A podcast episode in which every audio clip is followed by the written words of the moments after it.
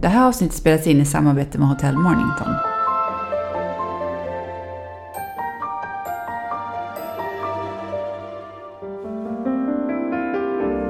Hej och välkommen till Föräldrakollen. Idag ska vi prata om någonting riktigt spännande. Vi ska prata om inte bara begåvade barn utan särbegåvade barn. Eller hur? Vad är det?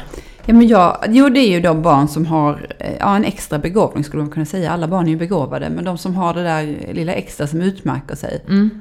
Som, Gud vad spännande. Ja, jag vet inte jättemycket om det. Eh, det vi, vi är inte drabbade. Men, eh, men, men alltså jag, jag tycker det är ett jätteintressant ämne. För jag vet att jag hade en kollega som när pojken var, jag kanske gått i tvåan eller trean, så var han, kom jag hem och var helt knäckt berättade hon. Och eh, hon, han sa, mamma, alltså mina klasskamrater de vet inte ens vad atomer är för någonting. Nej. Och alltså för honom var ju det, alltså han hade ju kunnig om allt om rymden och fysik. Och, han- alltså han var jätteduktig på det, alltså så sjukt duktig. Liksom det fastnade, det var liksom bara som något häftat fast i huvudet på honom. Mm. Och ville bara veta mer, mer, mer. Och matte var heller inga som helst problem för honom. Nej, så det var inte bara rymden utan nej, nej, nej, utan det var matte. Alltså, han, han, utmärkt, alltså, han kunde ju göra komplicerade matematiska uträkningar så hon hängde liksom överhuvudtaget inte med. Nej.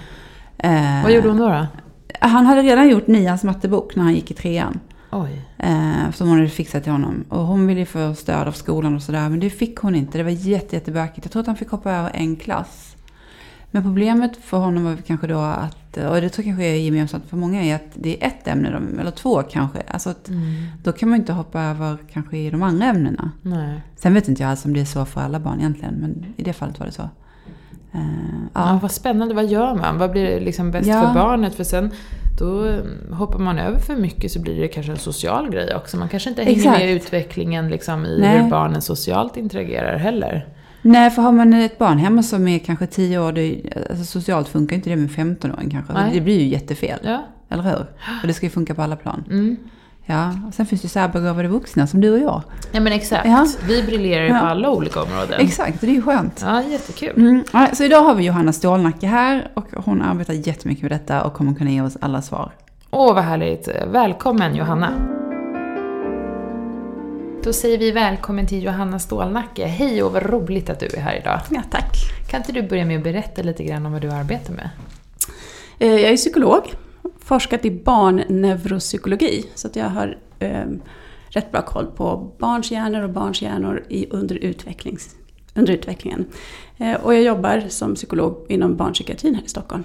Och det gör jag större delen av min tid. Sen har jag en, en liten strimma där jag undervisar, föreläser på universitetet och forskar lite fortfarande. Härligt. Mm. Och idag ska vi prata om begåvade barn och det tycker ju vi att alla barn är. Men sen finns det ju de som utmärker sig lite extra. Mm. Eh, och då finns det olika sätt att eh, benämna det. Särbegåvade barn, särbegåvning, särskild begåvning, högbegåvning. Eh, betyder det någonting annorlunda eller är alla samma? Vad säger du? Jag tror att de i grund och botten är de samma sak. Ja, Men att när man använder sig av dem så kanske man tänker lite olika beroende på vem man är som använder dem. Så man kan ju tänka, när någon säger eh, ett av de här begreppen så kanske man behöver fundera kring, menar de samma sak som det jag menar med det här begreppet? Men det gäller ganska många av de här orden som egentligen inte, eh, ja, andra ord också. Självkänsla till exempel, vad är det? Det betyder lite olika för olika personer. Mm. Eh, särbegåvning var det ordet som kom först till Sverige. Och det är en av de, de få, vi har liksom en internationellt känd forskare inom det här som heter Roland Persson. Och han var den som, när han tog in begreppet kan man säga till Sverige, då använde han sig av benämningen särbegåvning. Eh, och där tänkte han att det är individer som har liksom en exceptionell förmåga inom något område. Och han tänkte väl också, och inte bara han då, men att den här exceptionella förmågan den finns inom olika områden. Så man kan vara liksom en exceptionell konstnär till exempel, eller en exceptionellt tang- talangfull, om man då inte riktigt hunnit bli eh, färdig konstnär ännu. Och likadant så konst, musik, sport, alltså det finns jättemånga olika områden där man kan vara särbegåvad inom. Men det är ju, begreppet liksom särbegåvning var ju också då var sär, att vara avvikande, att vara annorlunda, att vara en kuf är väl någonting också som, som andra började reagera på. Varför använder vi oss utav det? Um, och också så, eftersom vi har särskolan i Sverige som är för de som, som är svagare begåvningsmässigt, så blev det också lite så här, men vad menar man då med särbegåvning? Så att när Skolverket tog fram sitt arbete då för den gruppen som lär sig fortare och, och behöver mer utmaning, då benämnde man den som särskilt begåvad. Och det är nog en större grupp än det som eh, man menar med särbegåvning. Men, och du nämnde här att man är, är det inom något område, kan det vara så att det är flera områden? Mm, vissa är ju det. Alltså livet är ju inte rättvist. Så det Nej. finns ju de som är både eh, smartare, snyggare, sportigare, mer musikaliska och dessutom är duktiga på att måla. Så det, så kan det ju vara. Oj, oj, oj. oj. Okej, men skulle du säga men, att... Eh, förlåt. Men högbegåvning då? Vi, vi... Ja, om man tar det. Då om vi går in på det som, som ofta man tänker på den särbegåvning eller den särskilda begåvningen som rör de flesta läsämnen i skolan, alltså de teoretiska ämnena. Det är rätt starkt kopplat, eller är väldigt starkt kopplat till intelligens, som är ett begrepp som har funnits då sedan tidigare. Och det har man ibland kallat mm, också då begåvning, alltså allmän begåvning eller generell begåvning. Eh, och, och där tänker man sig jag använder då begreppet högbegåvning som de som har en högre intelligens. Mm. Mm. Så högbegåvning och särbegåvning är inte riktigt samma sak? Nej, så Nej. tycker inte jag. Men de kan användas. Eh, man kan mena samma mm. sak med dem. Mm. Och jag tror inte vi, man kommer nog ingenstans riktigt med att försöka bena ut vad de här är. För att folk definierar dem så olika. Utan vi får väl försöka vara lite noggranna med vad, vad vi menar när vi mm. pratar om det just i, idag. Då. Men, mm. Men då säger vi högbegåvning så som du gör då idag tycker jag. Ja, om vi mm. pratar om de som rör skolan, mm. då ska vi göra det. Men mm. om vi pratar om, om de som kanske är intresserade av musik eller konst eller som är väldigt praktiskt tekniskt mekaniskt duktiga, då kanske det inte är rätt ord. Nej, då är det mm. Nu ska vi hålla tungan rätt i Ja, jag känner redan det här kommer bli fel. vi kanske får smäll på fingrarna, vi får se. Ja, men då i alla fall, om man då är särbegåvad i det här fallet då, betyder det att man är bättre på allt? Vi har varit inne lite grann på det här nu då. Mm. Eller är det verkligen så att man bara har ett område som man briljerar inom? Eh, inte oftast enbart ett kanske. Alltså, tänker om du är en särbegåvad fotbollsspelare mm. så kanske du har en begåvning som gör att du är väldigt duktig på att läsa av um, boll och hur folk förhåller sig till bollen och liksom så. Och det kanske gör att är du jätteduktig på det så kanske du också har lättare för att spela innebandy eller handboll eller liksom mm. motsvarande saker. För det finns någonting som är generellt där. Men att man är då en exceptionell bolltalang, det betyder ju inte att man är duktig på musik eller att man är duktig på att måla. Så att ur den aspekten så är det olika. Tänk oss i skolämnen, läsämnena i skolan, så har de ganska mycket en gemensam grund som är det här att läsa, att, att liksom förstå, ta in, skapa sammanhang och tänka logiskt kring det. Eh, och så där finns det ett släktskap mellan alla eh, läsämnen. Men nu går vi egentligen in och pratar högbegåvning. Ja, mm. ja. Som är intellektuellt kopplat snarare. Mm, mm. Men är det vanligt till exempel att man då är det, vi säger inom både matematiskt tänkande och sen även kan ha den konstnärliga sidan? Ja, vissa har det, men, då, men den är nog inte riktigt lika vanlig. Eh, att den är, den är liksom inte självklar. Nej, för det, för, det hänger för, inte ihop. Nej, nej, för konstnärlighet är inte nödvändigtvis inne i det, alltså intelligensbegreppet. Musiken nej. finns inte riktigt där heller. Mm. Men om det nu är så att det är ett speciellt område som man har en särskild talang inom. Mm. Eh, sker det på bekostnad av något annat kunskapsområde skulle du säga då? Nej, jag tror att det, det så kan vi ibland vilja tycka att det ska vara rättvist. Att är man liksom bra på det ena dålig på det andra. Mm. Det här, jag brukar tänka, men har du högt IQ så har du lågt EQ. Vi vill mm. liksom att det ska mm. vara rättvist. Balans. Så. Ja, men det är nog inte så. Utan det finns vissa som har lågt både IQ och EQ och andra som har högt både IQ och EQ. När man har en förmåga som är bra och man, ut, eh, alltså man tränar på den mycket, vilket man måste göra för att den ska bli ännu bättre, då är det klart, då har man ju inte så mycket tid till annat. Så är du jätteintresserad av att spela piano till exempel, så kanske du ägnar liksom jättemånga timmar i din barndom åt att spela piano och ägnar åt att lyssna på musik och så här. Och då kanske man inte ägnar lika mycket tid åt eh, att spela fotboll eller så här. Och då är det klart att då blir det ju på bekostnad. Det, men det är någon slags konsekvens? Det är ja. inte så att man eh, mm. per automatik är sämre Nej. egentligen då? Nej. Mm. Så är det inte. Men däremot som sagt, det finns ju väldigt många olika områden som man kan vara särbegåvad inom. Mm. Så tänker man i det, så är det väl inte någonting som säger att man får allihopa tillsammans, även om det finns individer som råkar få liksom läggning för allting. Eh, Medan högbegåvning, om man tänker liksom mer kopplat till intelligens, vi kanske kan komma tillbaka kring vad det är för någonting. Mm. Så eh, där eh, så är det mer sammanlänkat. Så är du duktig på, mm, på matte så har du oftast lättare också för till exempel fysik mm. och kemi. Och har den logiska analytiska så kan man använda det även liksom språkligt, även om man kanske inte tycker att det är lika roligt eller har riktigt lika lätt för det. Men säger man inte att, det är, att antingen har man liksom en logisk matematisk hjärna eller så är man en här, har ett språköra? Är det olika saker eller kan de gå ihop menar du då? Det som handlar om att Alltså, språk i sig är ju väldigt logiskt. Mm. Så det finns ju många som utav de här eh, väldigt små barnen som blir väldigt duktiga på att knäcka logiken i språket. Eh, och det är ju som sen också blir duktiga på matte. Så att ja, de, det finns ju jättemycket där som hänger ihop. Eh, sen språköra, exakt hur det hänger ihop med, med matematik, eh, det tror jag inte man riktigt vet. Um, det finns vissa som har mycket tydligare, att de är starkare mm, verbalt. Um, men sen är det rätt mycket som handlar om även i språket att förstå hur, hur eh, olika koncept eller begrepp hänger ihop och så. Hur kan man resonera kring det? Och det är ju en logisk analytisk mm. förmåga även om man gör det då mer med ord snarare än med kanske bilder eller med, mm. med abstrakta figurer då, som siffror. Just det.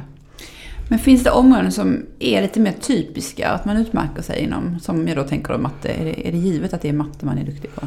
Nej, det finns ju vissa som, som är det. Och det är matte väl en av de som man har alltid från början liksom hittat de här barnmattegenierna. Mm. Eh, och det finns väl, eh, jag tror att det är nu, nu är jag ute lite på halis men, men de flesta av de här riktigt skickliga matematikerna de kommer ju på sina stora liksom, matematiska teorem och bevis ganska unga. Så man pikar eh, rätt tidigt med det här helt mm. kreativa nytänkande matematiskt. Mm. Man behöver lära sig begreppen och sen så pikar man. Sen så blir man ju, kan man ju utifrån erfarenhet liksom fortsätta jobba. Som sagt, lite halis där. Mm. Men, men jag tror att det är det som gör också att man kan eh, driva på mattekunskaper väldigt mycket eh, tidigare. Och det har vi ju även i Sverige haft eh, innan Även innan liksom man började prata mer om det här med begåvning så har det funnits speciella mattegymnasium till exempel. Och de här första elitklasserna eh, som kom så var matte en av dem. Så det är en väldigt tydlig mm. eh, begåvning. Men de som har matte, de brukar som sagt ofta vara ganska bra även på andra, åtminstone de naturvetenskapliga ämnen också som också är väldigt logiska. Så. Sen finns det ju de som ganska tydligt är duktiga på att både formulera sig men att liksom också tänka mer kreativt kring språk, alltså som, som skapar fantastiska texter och så mm. rätt tidigt också. Så de brukar ju också ut, liksom utmärka sig lite mer. Sådär. Mm. Mm. Så det är väl de två ofta som man mm. liksom fångar upp. Mm. Hur tidigt i ålder kan man då märka att man har ett barn som besitter en extra begåvning? Ganska tidigt för de allra flesta. Och tittar man i extremfallen så ser vi ju eh, barn, alltså det som, som man läser om de här liksom verkligen extrema barnen, så är det sådana som redan vid treårsåldern har liksom full koll på eh, de axiom som ligger bakom matematiken till exempel. Mm. Eller som lär sig att läsa själva innan de fyller ett år och så. Så det finns ju liksom den extrema, då är det väldigt svårt att inte upptäcka det. Likadant så tror jag att man ser ganska tidigt om man har ett barn som är bollbegåvat så brukar det också märkas väldigt tidigt på, alltså även en ett-tvååring kan eh, förstå vart bollen kommer och alltihopa så.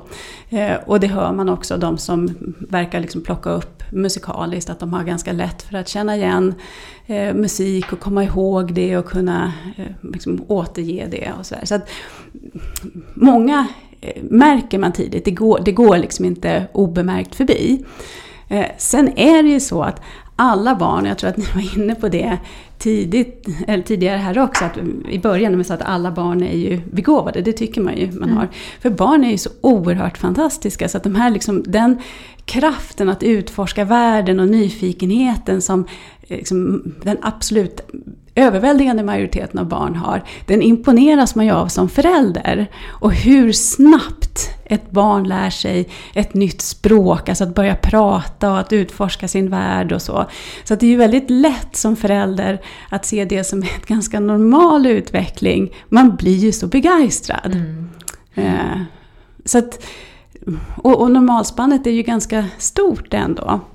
Eh, så det är lite svårt på ett sätt att svara på, men är det såna här mer liksom, specifika saker som kommer upp så brukar man, brukar man se det mm. själva. Mm. I, bland de här beskrivningarna som finns om, om föräldrar som har haft de här riktigt liksom, jätte, jätte exceptionella barnen, där har ju de haft svårt att redan liksom från småbarnsåren att hänga med de här barnen som är så oerhört nyfikna. Mm. Och vill man då liksom intressera sig av rymden till exempel, då är det inte att läsa någon liten barnbok om stjärnorna, utan då ska man in liksom på fackdelen av biblioteket, då, mm. innan internet kom, och verkligen veta i detalj vad det rör sig om. Mm. Men skulle du säga att det finns några andra tydliga indikationer på att man kanske inte är extremt särbegåvad eller högbegåvad, men alltså att man är lite mer normalt särbegåvad. Ja, man, de fångar saker snabbt. Mm. Pratar vi liksom om, om högbegåvning och mer intelligens och så, så är de snappar upp saker fortare än andra, förstår hur saker hänger ihop. Ofta ganska lyhörda på vad det är som gäller och så. Eh, och, och den är lite svår, vad ska man relatera det till? Det är ju liksom en glidande skala då ändå. Men de här barnen som lär sig läsa själva eh, tidigt, alltså inte så att man som förälder lär dem att läsa, utan de knäcker läskoden själva. Förstår ganska mycket liksom, mm, avancerade logiska resonemang utan att nödvändigtvis ha så himla mycket omdöme. Det brukar man också märka. Mm. Sen som sagt så, så, kan man ju lära barn väldigt mycket saker eh, tidigt också. Och det är inte riktigt samma sak. Eh, att man kan lära sig. Det finns vissa som det skulle ta väldigt mycket jobb med att få att kunna lära sig läsa när man är tre år, eller fyra år eller fem år. Och andra gör det lättare. Mm. Men det är väl snarare så de här som liksom knäcker det på själva, till Egen exempel mm. läsning. Mm. Man brukar också se, eh, det gäller inte heller alla, men många av de här barnen har en energinivå och en intensitet som är lite högre än andra. Det går liksom lite rappare överhuvudtaget. En underfundig humor brukar komma dit också. Um, att kunna liksom skratta åt ord och ordvändningar tidigare. Än, annars gör man sådana ordlekar kanske när man mer kommer upp på låg och mellanstadiet. Um, så försöka komma på något, men de här som vi hade när jag växte upp. Eh, där går Göran. Göran. Mm. Liksom sådana saker. Det är mm. sånt som snappas upp väldigt, väldigt mycket tidigare. De här mm. ordlekarna mm. som är Många föräldrar också säger att säger man någonting till ett sånt här barn så kommer man ihåg det. Så att om man har en fråga som man tycker är lite svår att svara på till en treåring mm. så säger man men jag förklarar det för dig när du är fem. Och då kan man nästan räkna med att ja, men nu är jag fem mamma, nu ska du berätta det där som, som, du, som jag frågade.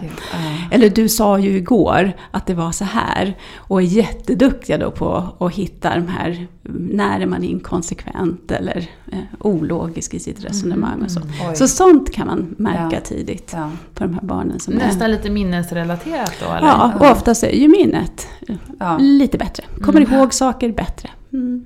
Men skulle du säga att barnet brukar vara medvetet om sin förmåga och hur påverkar det i så fall barnet?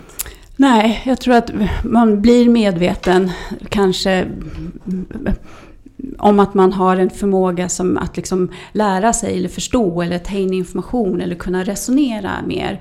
Den kommer nog inte förrän man har varit en, bra bit in i skolan om ingen säger det till en. Däremot så tror jag att det finns många eh, och, och, ju extremare du är, där man känner sig ganska ensam i förhållande till sina jämnåriga. Så att det finns exempel på en, en vad kan han ha varit, tre eller fyra år eller någonting sånt, som sa att ja, men när jag är på förskolan, då måste jag leka som de andra leker. Och har liksom fattat ja. att man behöver anpassa sig efter hur gör de. Mm. Eh, men inte att det är så som han skulle vilja leka. Det här fallet var det då en han. Så att, men jag tror att den är inte mer att, man, att de här barnen känner av att jag har en att jag är liksom duktigare eller att jag kan mer eller förstår mer. För man är, alla är ju själva i sin egen upplevelse så att det är lite svårt att veta att så här är det inte för andra. Mm. Och händer det någonting så är det snarare så att man känner att men det är något fel på mig här. Det, liksom, det, det stämmer inte riktigt, det är någonting som skaver. Det måste vara fel på mig, jag blir inte Eh, bemött på samma sätt som alla andra. Och då för vissa av dem så är det lite hjälpt att man kan sätta ord på det. Och för andra så blir det ett sätt kanske att bli väldigt eh, stursk och besserwisserartad som gör det ännu svårare att relatera till jämnåriga. Det är inte så himla bra med sexåringar som säger att men ni är så dumma, jag fattar mycket snabbare än er. Alltså då blir man inte den som blir vald först. Nej. Nej. Så att den där är ju jättesvår. Att å ena sidan få ord på det som avviker. Mm. Eh, utan att det också blir en stämpel eller en brännmärkning. Det här gäller ju även de mer liksom, diagnoser som man sätter som har man ett barn med ADHD eller autism och så också så är ju det att det finns en väldigt stor hjälp i att förstå varför det inte fungerar som det ska. Eller som andra eller som man förväntar sig. Samtidigt som det är väldigt lätt att man blir sin diagnos. Just det. Ja, Så- jag kan tänka mig att kanske omgivningen inte heller, alltså just ADHD och sånt känns som att det är liksom accepterat ändå på ett annat sätt. Men om man säger att men vet du vad, mitt barn är högintelligent eller mm. liksom, då, det tror jag skulle, alltså om man skulle säga det till en förskolefröken så mm. tror jag nog att det skulle kanske sticka lite Mm. och de skulle nog tycka att det var sjukt jobbigt. Mm, mm, mm. Tror jag. Ja, absolut. är så, det är så här, "Ah, ja, kul att du tycker det är mitt Ja, barn. Typ. ja, Och Så. Kul! Ja, ja. Och, ja. Lite som att man har gått och hittat på det själv Ja, för men att man exakt. vill att det ska vara Ja. så. Mm. Och också att det, det är någonting som är bra i det. Och det, det ska man väl ändå ha i åtanke att det här att ha en högre begåvning är förenat med väldigt, väldigt mycket bra saker. Mm. Och vi ser det även hos barn som liksom lever i väldigt utsatta förhållanden, antingen i sina familjer eller där det händer någonting. Så har, är begåvning, alltså hög begåvning, alltid en skyddande faktor. Då klarar du oftast av saker lite bättre. Och hittar du då dessutom en annan eh, vuxen som kan hjälpa dig i det här så kan du klara av ganska mycket hemskheter. Så, så det är en skyddande faktor. Ehm, och det är ju också att de som, ja, att det blir, eh, och ser man på vuxna så ser man att med, med en högre begåvning så får du oftare jobb som är bättre betalda, du kan navigera bättre i sjukvårdssystemet, det brukar vara färre liksom, skilsmässor, det är mindre ehm, risk eller att du hamnar i fängelse och så. Kanske för att du är så smart så du gör sådana brott som du inte åker fast för. men, men det finns ganska mycket som är liksom bra med den här högre begåvningen. Och då är det också lite att det sticker ju i att men ska du ha den fördelen. Alltså, livet är lite mer nedförsbacke med en högre begåvning. Ja, men alla vill ju efter det här, hört det här vara högbegåvade hur som Ja, helst. så ja. kan man ju säga, så det kan man förstå. Ja, och det är ju som att köra bil. Mm. Alltså för det, om du frågar folk om man kör bil, som, så är det väl ingen som säger att jag kör bil sämre än genomsnittet. Utan alla säger att men jag är nog lite bättre. Och så tror jag att när man frågar också om begåvning så tror jag att de flesta säger att men jag är nog lite smartare än de andra. Så att, Ja. ja. Ja. Ja. Men, men skulle du säga att det finns någon ärftlighet i, i högbegåvning och särbegåvning, eller är det bara någon av dem? Eh, Det beror på hur du definierar särbegåvning då, men, nej, men det är jätteärftligt. Och det, det kan du ju se. Tittar vi på sådana saker som, om man tänker sig andra begåvningsdomäner då, som idrott till exempel, så är det ju jättevanligt nu när man har liksom en elitidrottande föräldrar så blir deras barn också eh, elitidrottare till exempel. I musik också så ser man, finns det musik i familjen så brukar det sippra ner till barnen också. Och det gäller definitivt det som då är intelligens, där den har en, en hög grad av ärftlighet.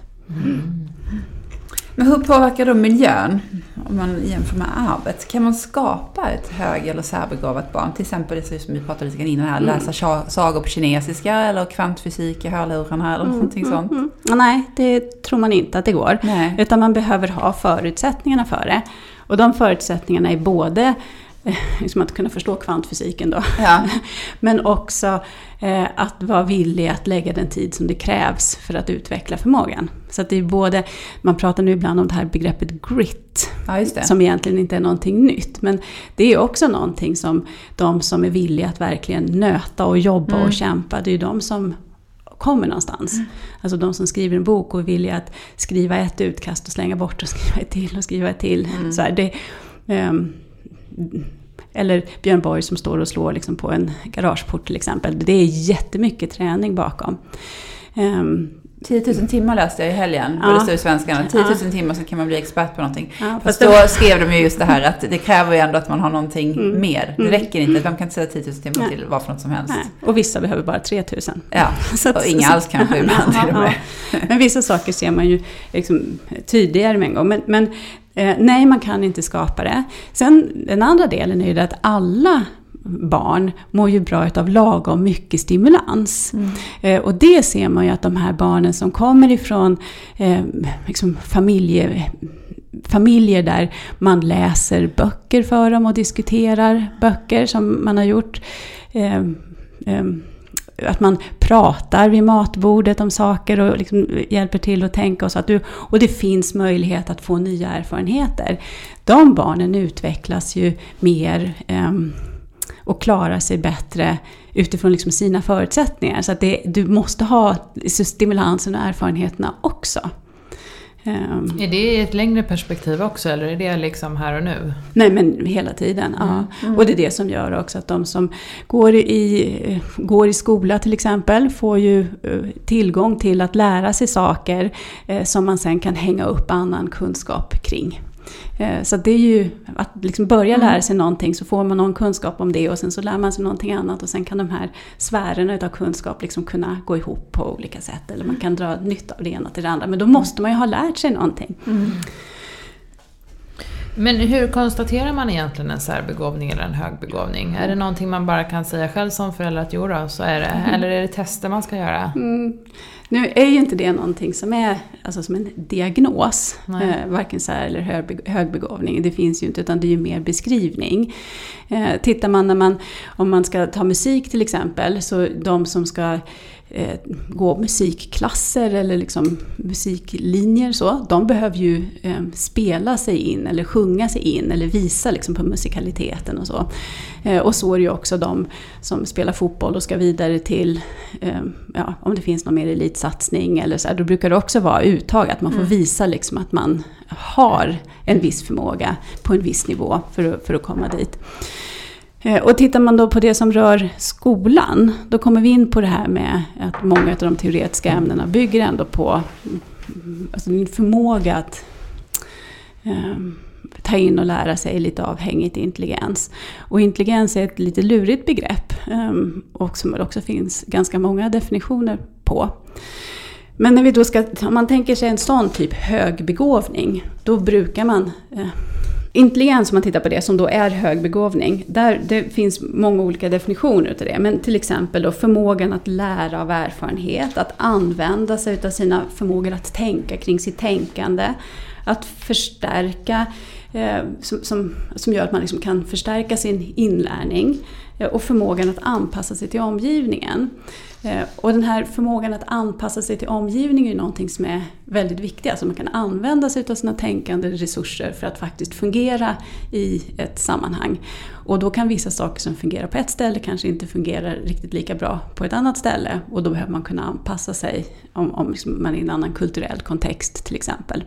Det här brukar barn vara ganska bra på. De lär sig mm. väldigt snabbt att när man är hemma hos farmor då får man inte ha, ha, liksom springa i vardagsrummet. Men hemma hos mormor där får man gärna jaga, liksom jaga runt. Och så vet man att det gäller olika saker på de här olika ställena. Och då har man ändå liksom snappat upp de här reglerna som är då, där man kan använda sin begåvning till. När vi ska mäta intelligens, eh, då har vi svårt att mäta de delarna som rör hur anpassar man sig till vardagen. Så då mäter vi olika aspekter liksom utav logisk förmåga eller abstrakt resonerande. Eh, och då fångar vi det antingen med mer bildliga test eller med mer verbala test. Eh, och gör man de här bra, alltså väl utformade, utformade sådana test, då får vi ett mått och det brukar jag ofta kalla för IQ eller IK. Och de, där har vi väldigt mycket erfarenhet på hur vi mäter det på ett bra sätt. Så att det blir samma resultat om man mäter igen eller över tid och sådär. Så där kan man säga att högbegåvning då är ju att man presterar väldigt högt på de testen. Mm. Men då har vi ju inte med, men hur klarar man av att omsätta den i vardagen? Just det. Och där pratar man mer om adaptiv förmåga. Och där är det ju inte självklart så att bara för att man har en hög IQ så har man också en hög adaptiv förmåga. Många har det, men inte alla. Eh, och, så, och det är liksom svagheten med IQ-testen, att de mäter väl smalt. Mm. kan man säga. Men då skulle man kunna säga att hög begåvning är att man presterar högt på eh, begåvningstest. Och, men, och då måste man som förälder, om man känner liksom att jag, jag tror att det kan vara så här med mitt mm. barn, då måste man egentligen bege sig till en psykolog och för, för, att få något slags test. Ja, om man tycker att det är viktigt att veta det. Mm. Men är det viktigt att veta det, skulle du säga? Um, oftast inte. Nej. Mm. Och liksom men, så här, Mensa och sådana organisationer mm. liksom kan Ja. Ger det mm. någon hjälp? Ja, exakt. Ja. Jag tror att eh, Mensa har en väldigt viktig funktion um, för mer som, och framförallt kanske på den tiden före internet, när man kunde ja. vara liksom ganska ensam på sin begåvningsnivå. Och då få möjlighet att i ett socialt sammanhang träffa andra som tänker lika snabbt och som kan göra samma liksom, rappa associationsbanor och som kan liksom, vilja borra ner sig i ett ämne tillsammans. Det tror jag var en sån helt fantastisk känsla av att komma hem för många av dem som hade varit väldigt ensamma med sin begåvning under lång tid. Nu är det lite lättare i och med att det finns så mycket liksom, i, över nätet. Du kan få liksom, tillgång till den här intellektuella stimulansen och hitta grupper med lika, kanske på andra sätt än, än hur det var förut. Mm. Eh, ibland så är det bra att göra begåvningstester mer för att se om man inte riktigt förstår vad är det som gör att det blir tokigt. Men det gäller ju egentligen alla när vi har barn som inte riktigt fungerar eller mår så bra. Då kan man ju vilja göra någon utredning på det. Um, Men vad, vad, ska man då göra som förälder om man har ett barn som man vet excellerar inom någonting? Ja, jag tror att det är väl samma sak Eh, vad gäller alla eh, olika former som man kan accelerera, excellera inom. Och jag tror att vissa eh, tänker om jag, om jag ser att han är duktig på att spela fotboll, då kommer jag ju se till att han får spela fotboll och att det är i en klubb där man får utmana sig.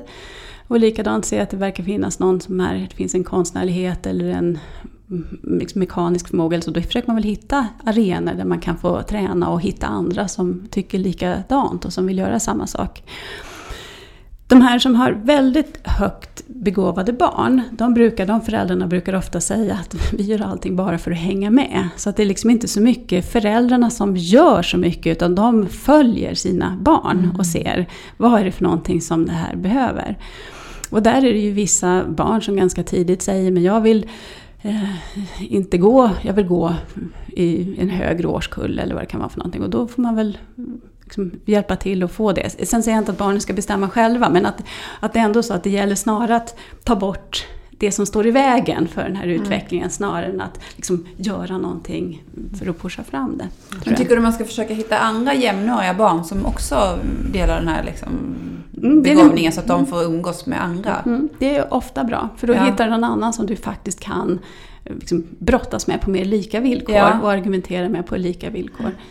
Eh, ofta så är, eftersom det här är lite ärftligt, så brukar det ju finnas syskon som är okay. och, och, föräldrar också som ja. går och brottas med, även de är inte jämnåriga och man behöver kanske någon som är där också. Mm. Det här verkar också vara olika viktigt för olika barn. Så där får man ju liksom följa vissa utav dem. Och det är när man, liksom, även här i Sverige när vi har intervjuat eh, liksom, äldre tonåringar eh, och vuxna som är högbegåvade så är det ju inte alla som tycker att man måste vara tillsammans med andra som är högbegåvade utan de har vänner som verkligen inte eh, och umgås jättemycket med sådana som är mer då normalbegåvade man säger.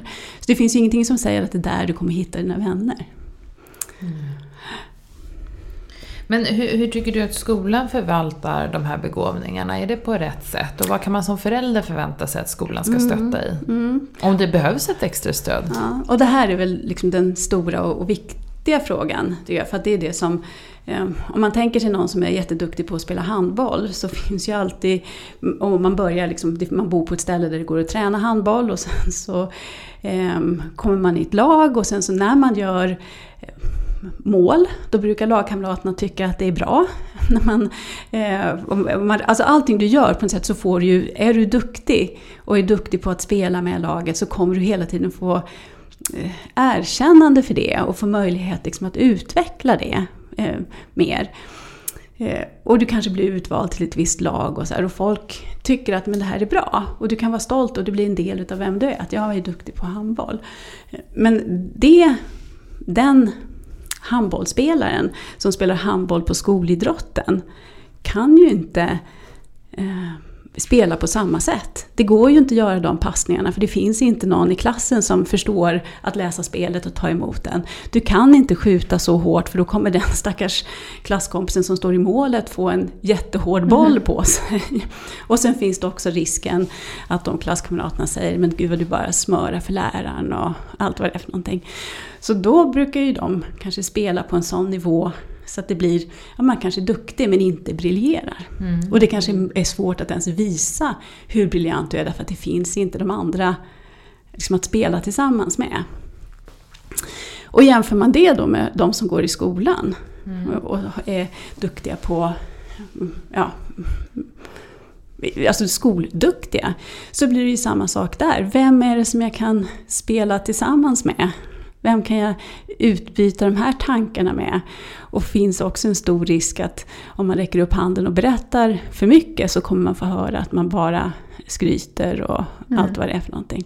Så där blir det ju väldigt um, utmanande. Och i skolan måste vi gå allihopa. Alltså det är inte så att det finns olika skolor utan där går vi allihopa tillsammans. Det blir så väldigt, liksom alla ska få, få plats. Till skillnad från ett handbollslag till exempel där du mm. kan välja att spela. Svensk skola är väldigt dålig på den här gruppen. Man kan mm. säga att svensk skola nu är jättehård, men det tänker jag vara. Men rent generellt så, så är svensk skola dålig på att överhuvudtaget tänka kring att olika begåvningsnivåer ger lite olika förutsättningar för lärande och hur kan vi anpassa över hela skalan. Utan det finns någon sorts likriktning i det. Um, och det är ett sätt um, som den här nya läroplanen är utformad och det tror jag väl kommer allt mer eh, kritik och insikter kring att den är inte nödvändigtvis bra varken för de som har svårt i skolan eller för de som har det lätt för sig. Så det gör det svårt och vi har i Sverige ganska lite erfarenhet av att eh, skilja eh, ut olika grupper i olika läranden. Så det finns få lärare som vet hur tänker man kring det här? Vad kan jag göra? Men vad, vad, vad, tycker kan man liksom ställa några krav som förälder? Mm. Det kan man ju alltid liksom, kring skolan, men frågan är hur, hur, hur bra den kan möta upp mm. det. Och har du tur Eh, så, finns det, så kommer det en skola som är bra och det finns en lärare som förstår det här. Mm. På ett bra, och, det, och den läraren brukar då också vara väldigt bra på att förstå även de barn som har svårt. Så det brukar ja, liksom, det.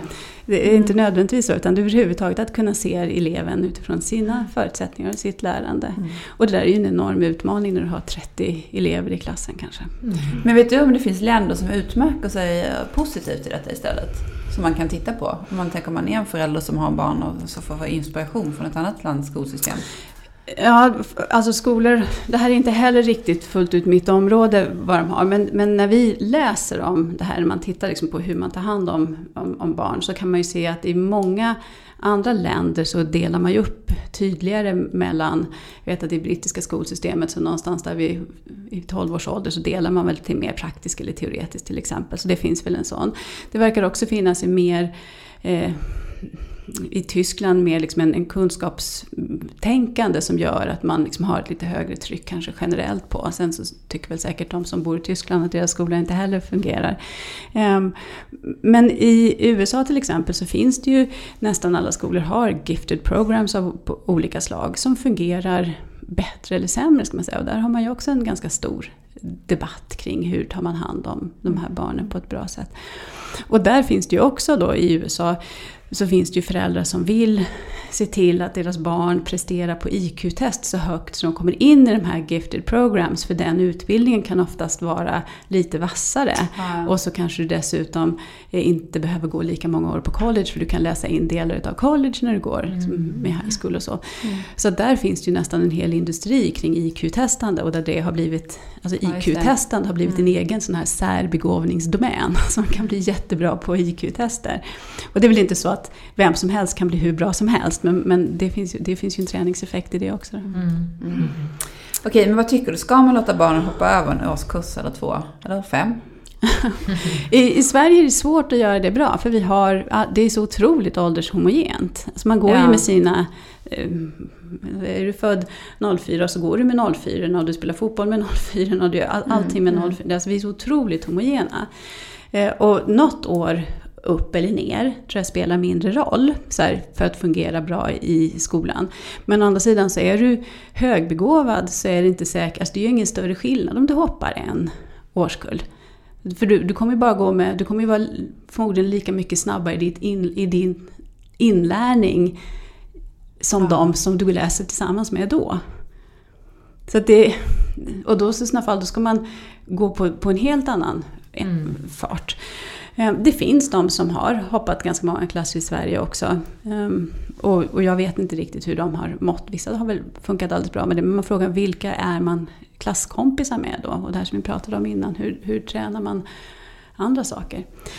Man har sagt att de här många eh, högbegåvade barn, man, man kommer upp en bit i liksom, begåvningsnivåerna så sitter man och väntar i skolan eh, mellan alltså 25 till 75 procent av tiden. Så det finns barn som går i skolan och ungefär liksom, möjligtvis en fjärdedel av sin skoltid så är det någonting som är stimulerande och resten sitter de bara och väntar på.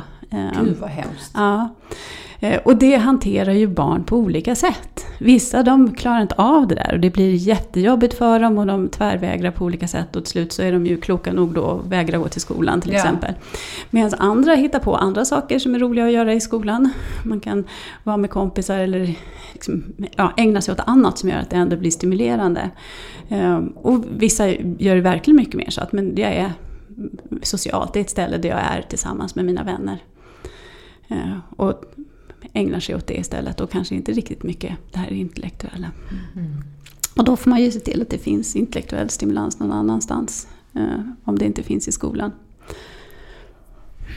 Men hur tycker du att man som förälder ska hantera att ens relativt unga barn kanske kör om en totalt i, inom ett område ja. eller liksom i någon slags begåvning? Ja. Det kan ju nästan bli frustrerande kan jag tänka mig. Kan det? Ja.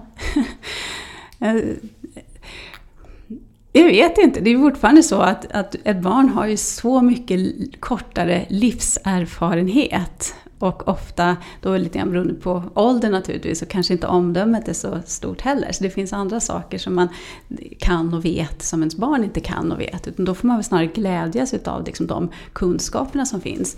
Och det vet jag inte om det är så stor skillnad egentligen jämfört med om du har ett barn som är jätteintresserad av Pokémon så kan allting om alla Pokémonar på ett sätt som man som förälder är liksom helt what, liksom, vad är det för någonting? Eller något annat sånt område. Och då är man har ett barn som kan jättemycket om matte eller rymden eller kinesiska. Då får man förhålla sig på samma sätt tror jag som det. Det gäller väl att inte man blir hotad eller att man försöker liksom trycka tillbaka det här barnet utan glädjas med de förmågorna som finns. Mm. Fast som tycker... förälder så förväntas man ju ändå kunna mer om vissa saker än om Pokémon. Ja. Så jag tänker till exempel matte, matte då till mm. exempel. Ska man då säga till sitt barn att, men vet du vad, det här fattar inte mamma mm. alls. Mm. Det känns ju som att, ja exakt, och det, det är ju lite jobbigt. Och jag menar, är det så bra att barnet går och tänker att fasen jag är sjukt mycket smartare än min mamma? Ja, det beror också på hur man hanterar det. Men eh, förhoppningsvis så ligger genetiken med där och du kanske är ungefär lika smart. Eller hur? Eller? Eh, men det gör det kan du inte göra för alla, för det kan inte både, med båda föräldrarna tänker jag som Nej. bär på den här genen. Men jag tänker också att det blir frustration eh, som ja. förälder, att man inte kan utmana barnet så man mm. märker att mm, det här barnet behöver mm. E- extra utmaning och jag mm. kan inte ge det. Nej. Och det, där kanske man kan tänka på samma sätt som om man inte själv är särskilt bra på att spela fotboll och man har ett barn som är en fotbollstalang. Var kan jag hitta ett ställe där det kan utvecklas? Det mm. kanske inte måste vara jag. Nej.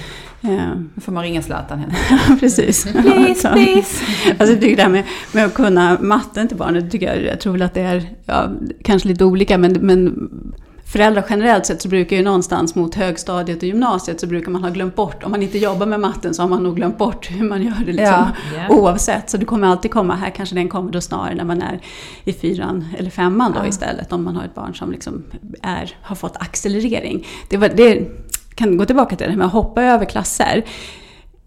Jag tror att i Sverige så är det svårt. Man ska, det ska vara en väldigt bra skola där man förstår hur man uh, kan uh, ta hand om den här eleven då som är biologiskt yngre och erfarenhetsmässigt yngre än sina jämnåriga. Och i vissa skolor så kan det fungera bra med vissa barn. Men det man kan göra det är att försöka få till, är man till exempel bra på eh, matte eller så att man får läsa det snabbare. Så man liksom får läsa i sitt eget tempo. Och, och det som händer då ganska ofta det är att det är väldigt lätt att lära sig för många av de här barnen. Så man fattar väldigt fort. Eh, och sen tycker man att man kan det. Men det gäller ju också att jobba med den kunskap som man har. Även när det är lite motigt. Det handlar inte bara om att förstå, utan det handlar ju sen också om att kunna applicera och vända Exakt. och vrida på det. Så att det inte bara att räkna igenom matteböckerna fort, utan att faktiskt jobba med matten i den nivån så att det liksom, de sätter sig. Och det som är den största utmaningen för skolan med de här barnen är att de, de ofta kan när de kommer. Alltså, de har alltid kunnat allting. De fattar allting med en gång och de kan allting. Och sen kommer en dag när de helt plötsligt inte är självklart att man kan det. För du måste liksom träna eller lära dig att lära. Och det lär ju sig ett mer liksom, normalt barn från början. Att men jag behöver traggla igenom, jag behöver göra de här läxorna och ibland så är det svårt och tråkigt men jag måste ändå göra det. Och de här barnen som alltid bara har lärt sig, de har ju aldrig lärt sig hur man lär sig. Hur gör jag när det är jobbigt? Nej. Och de, de kommer upp och sen så helt plötsligt så kommer någonting som är lite för stort. Då är det väldigt stor risk att man tänker, oh shit, jag är dum. Det är därför. Jag, jag, och eller kanske undviker de utmaningarna. Det där grit kommer in. Ja, Men... ja, men och studieteknik. Ja, exakt. Ja, exakt. Ja. Eh, Men för att runda av det här lite grann, det känns som att ämnet är oändligt. Vi Ja. skulle kunna ställa väldigt många fler frågor. Så undrar vi till slut, kommer de andra barnen att hinna ikapp eller är försprånget livslångt? Ja, det är livslångt. Så det här finns ju vuxna också som har mycket lättare att lära sig och förstå. Så det kommer man inte ikapp. Däremot så kan man tänka sig att det här stora glappet i erfarenhet, eh, liksom livserfarenhet, eh, blir kanske mindre tydligt när man kommer upp i vuxen ålder. Att det är lättare kanske då att hantera eh, andra. Så det är väl tuffast som för många, att det, alltså, växa upp är tufft. Eh, och är man då avvikande på ett eller annat sätt så, så blir det delvis en annan resa. Det behöver inte betyda att det är tuffare än för andra men att det kanske är lite andra utmaningar än vad, vad andra barn har. Tack snälla Johanna, det har varit jätteintressant att prata med dig. Och har du som lyssnar några frågor så får du gärna höra av dig till oss. Tack för att du lyssnade på oss idag och så hoppas vi att du vill gå in och ge oss betyg på iTunes och prenumerera på vår podd och dela med alla du känner och följa oss i sociala medier. Gör det. Gör det! Och nästa vecka så har vi ett nytt härligt avsnitt att bjussa på. Hej då!